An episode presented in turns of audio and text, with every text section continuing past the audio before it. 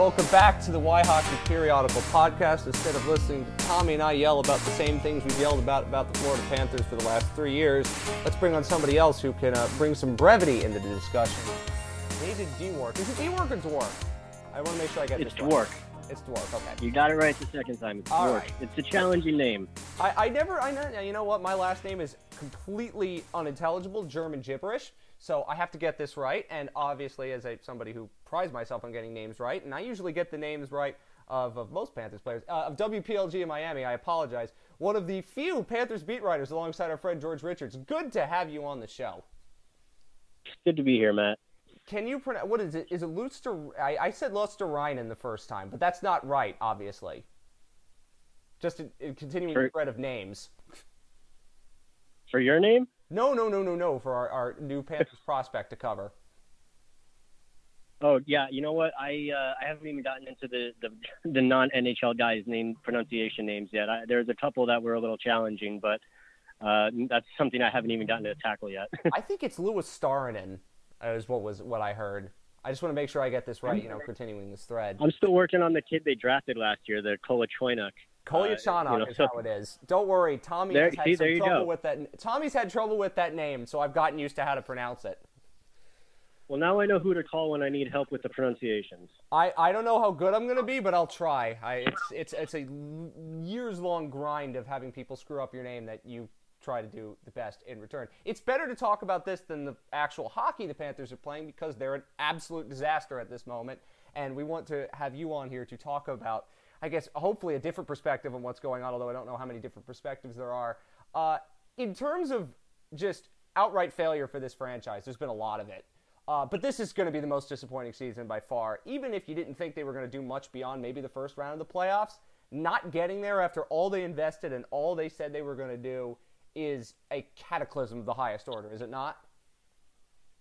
Yeah, I mean, you know, we've still got 16 games left, so I'm not putting any, uh, you know, finality on it. Just, but um, you know, for the time being, yeah, it, it looks like uh, it's shaping out to be one of the more disappointing seasons because they've put all their eggs in this basket. They've spent up to the cap. They brought in one of the best coaches ever. They have perhaps uh, the most talented team on paper that this uh, franchise has ever put on the ice. So, you know, with expectations and standards raised, also will come the disappointment. And if uh, the season continues on the path that it's been on for the last, I guess, uh, six, seven weeks now, that yeah, it's it's going to be interesting to see what happens once uh, the dust settles on this one because, you know, as you said, uh, expectations were high and uh, they've kind of fallen flat in their face the last few weeks. All as only the Panthers could do. I appreciate your optimism. So I guess I'll ask you about that. Now, what is the pathway for the Panthers to get back into this? Because at this point, I see no chance. I don't think there's any way they can pick themselves up. They'd have to win.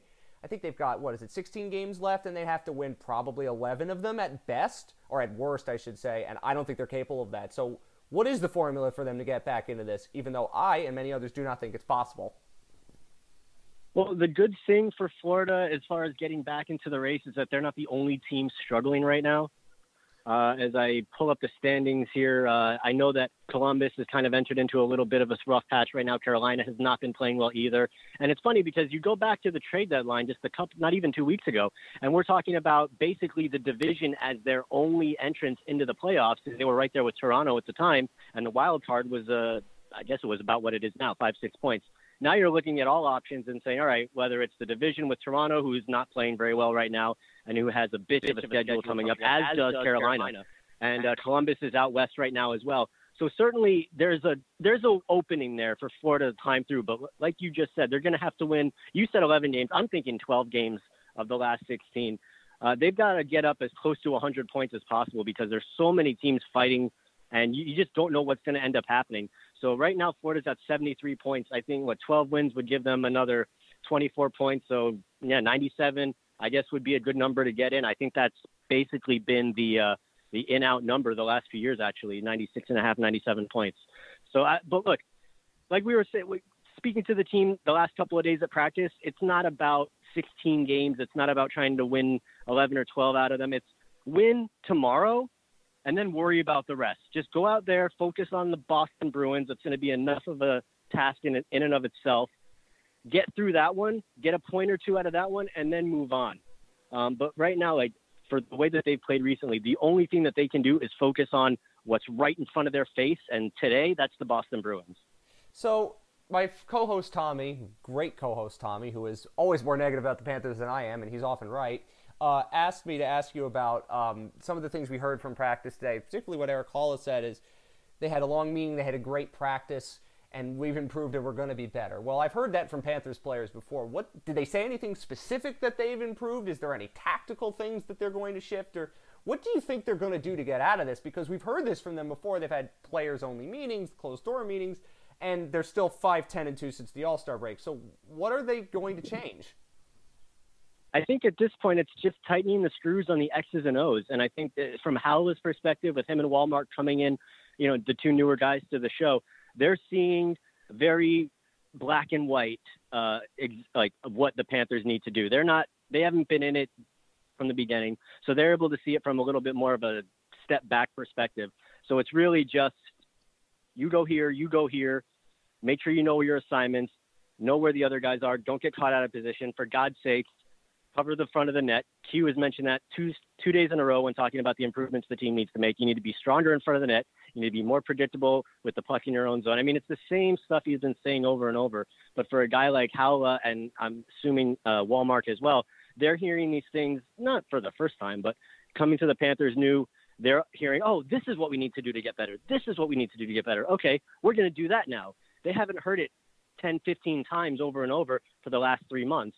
So I understand where his optimism is coming from, and certainly not out of nowhere. we've seen that this team can play well.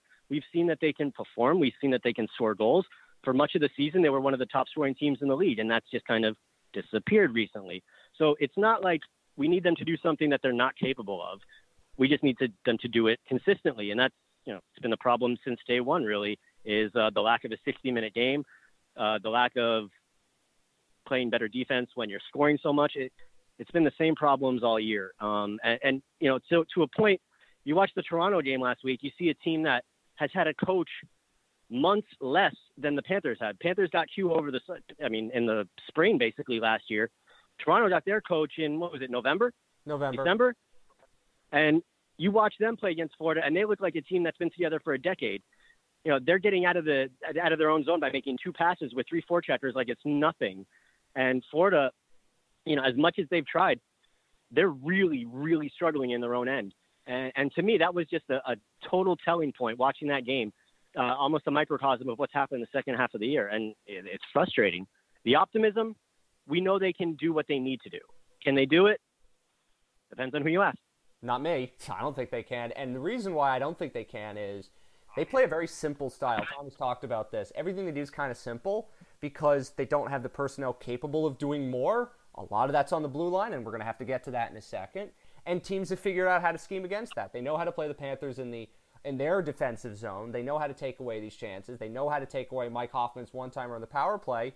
And they know once that first exit pass fails out of the zone defensively, the Panthers are going to run around. This has been the case for years. And Joel Quenneville, I, I think he would do something different if he knew he could do something different. But with the personnel he has, particularly on the back end, I don't think he can. That's just my view of it. What do you think about that?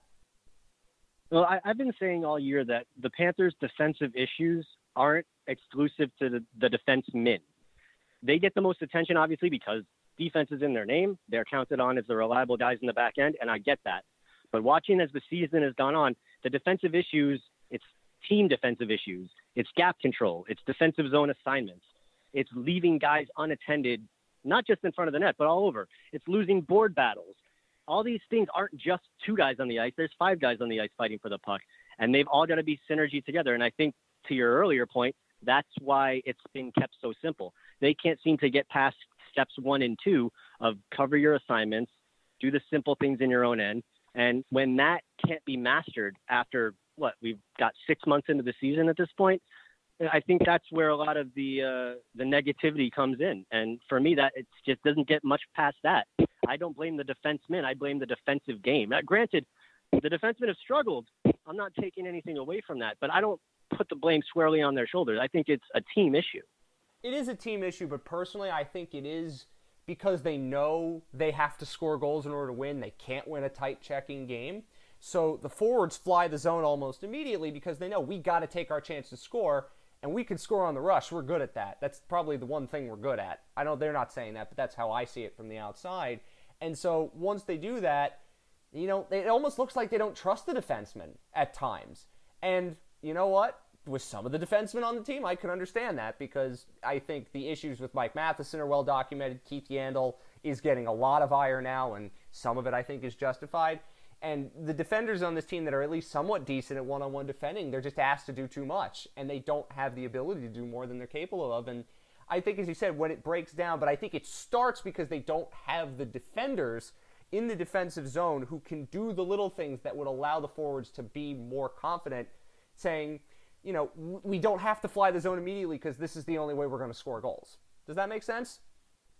No, it does, but that's the style that Quenneville is preaching. It's not like a forward to defenseman thing. It's once we get the puck, you go.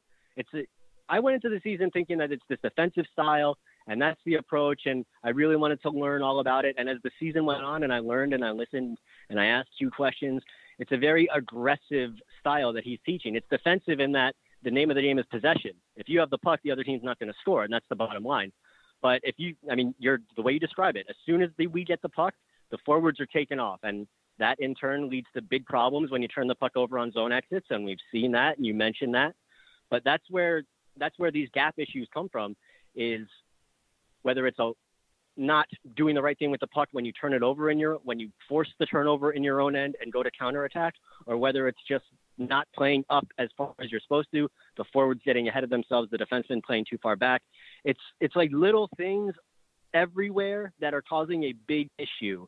And you know, getting back to my first point, it's just a matter of getting everybody on that same page. And the fact that we haven't gotten there to this point is really the troubling the troubling aspect.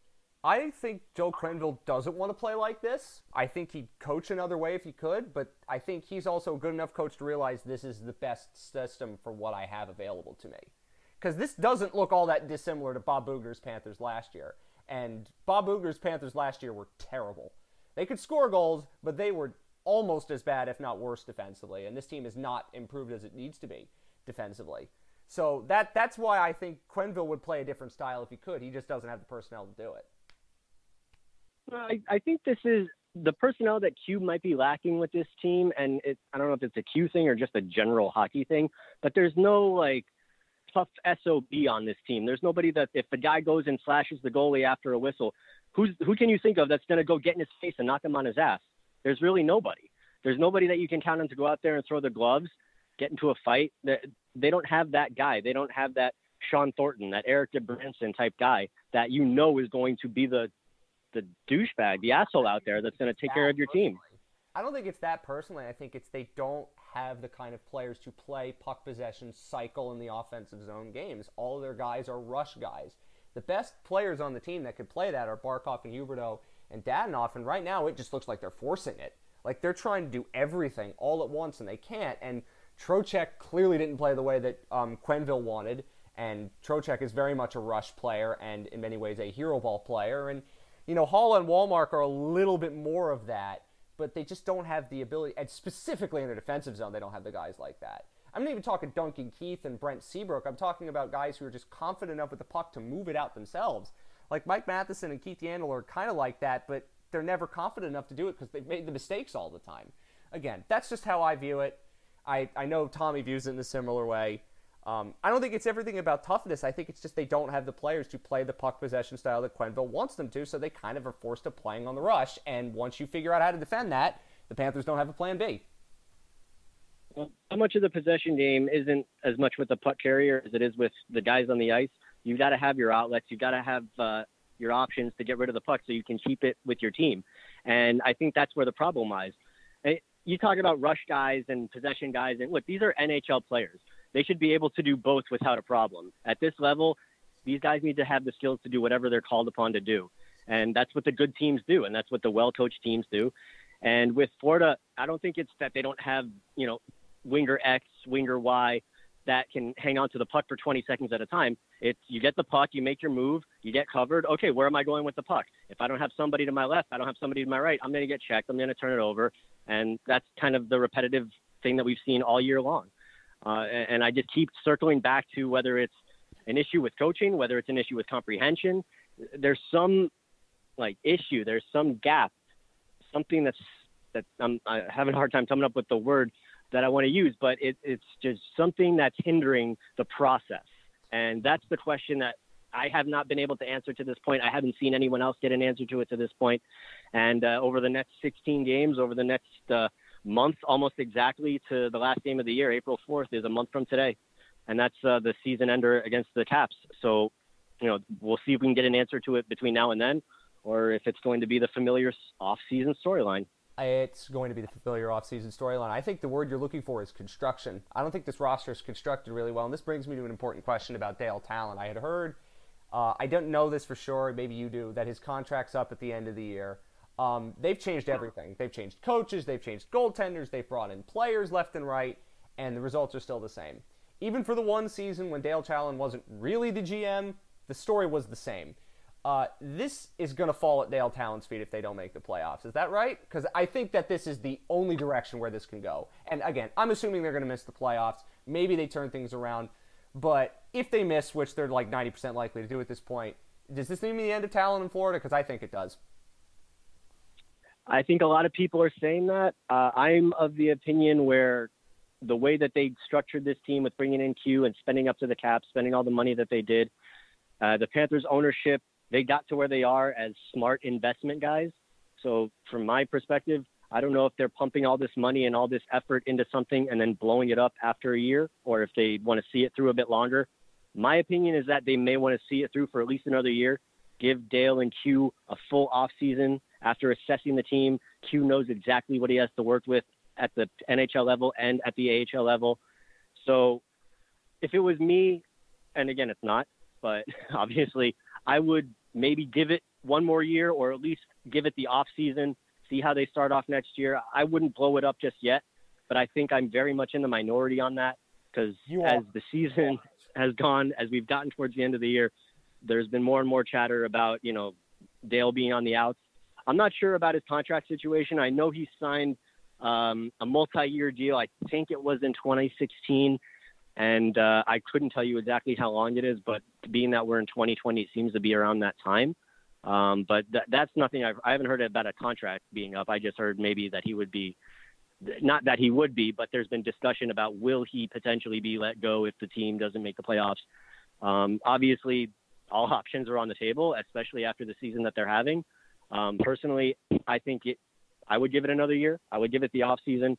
Let's see what these guys can do.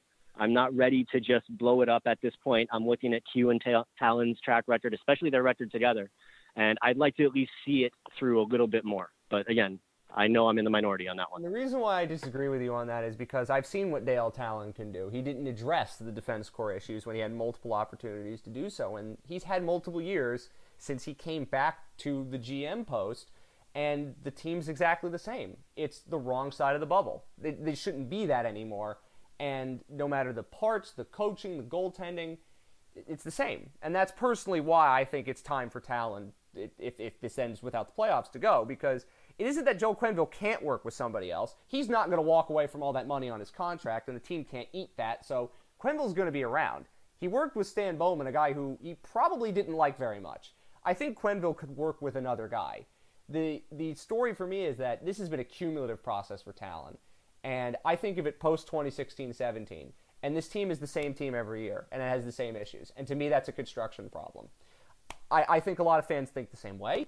Uh, and also, I mean, you also have to take into account the they might be cutting salary rumors too, which again is another thing I want to ask you about. But that's personally why I think that if they miss the playoffs, it's time for Tallon to go. I mean, he could still be in the Bill Torrey role, you know, guy emeritus around the office, but I, I don't think he could be the primary decision maker if they miss the playoffs this year. I just don't think that's that's possible because he honestly he could have been out last year too.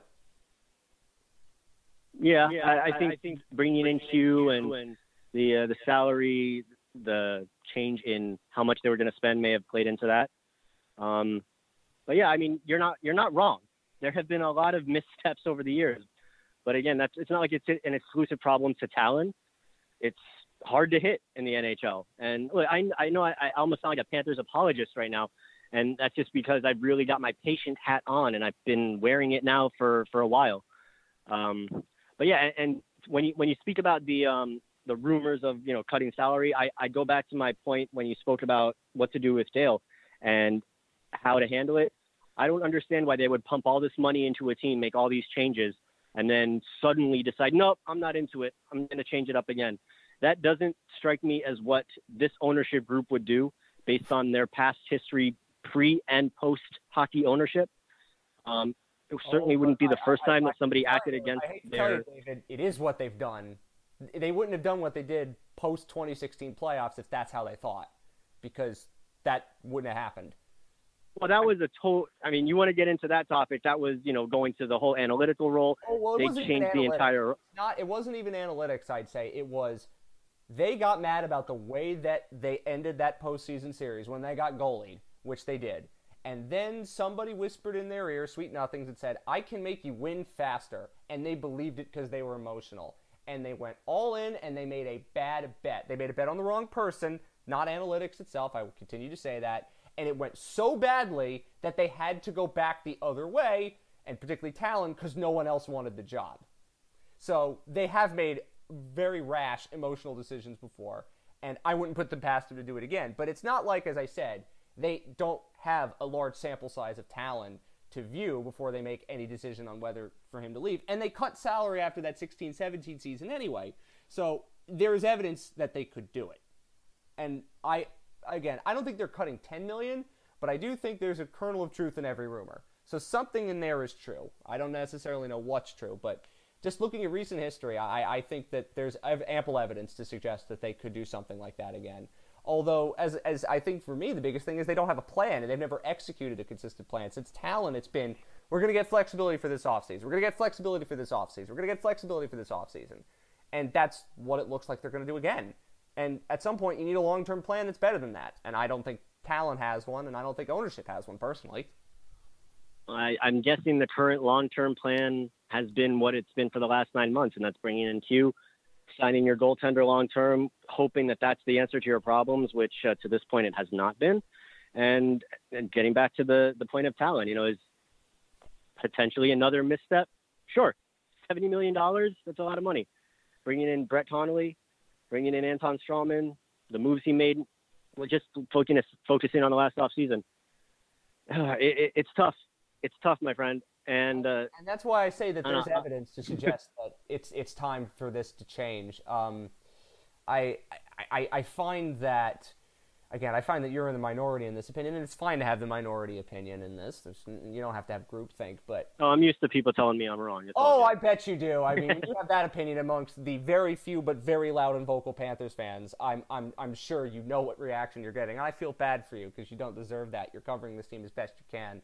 Uh, I guess, and now going forward, so like like let's just say they don't make the playoffs. So what does happen. You you've covered this team. You got a little bit of an idea of what goes on in that front office and what goes on in the building.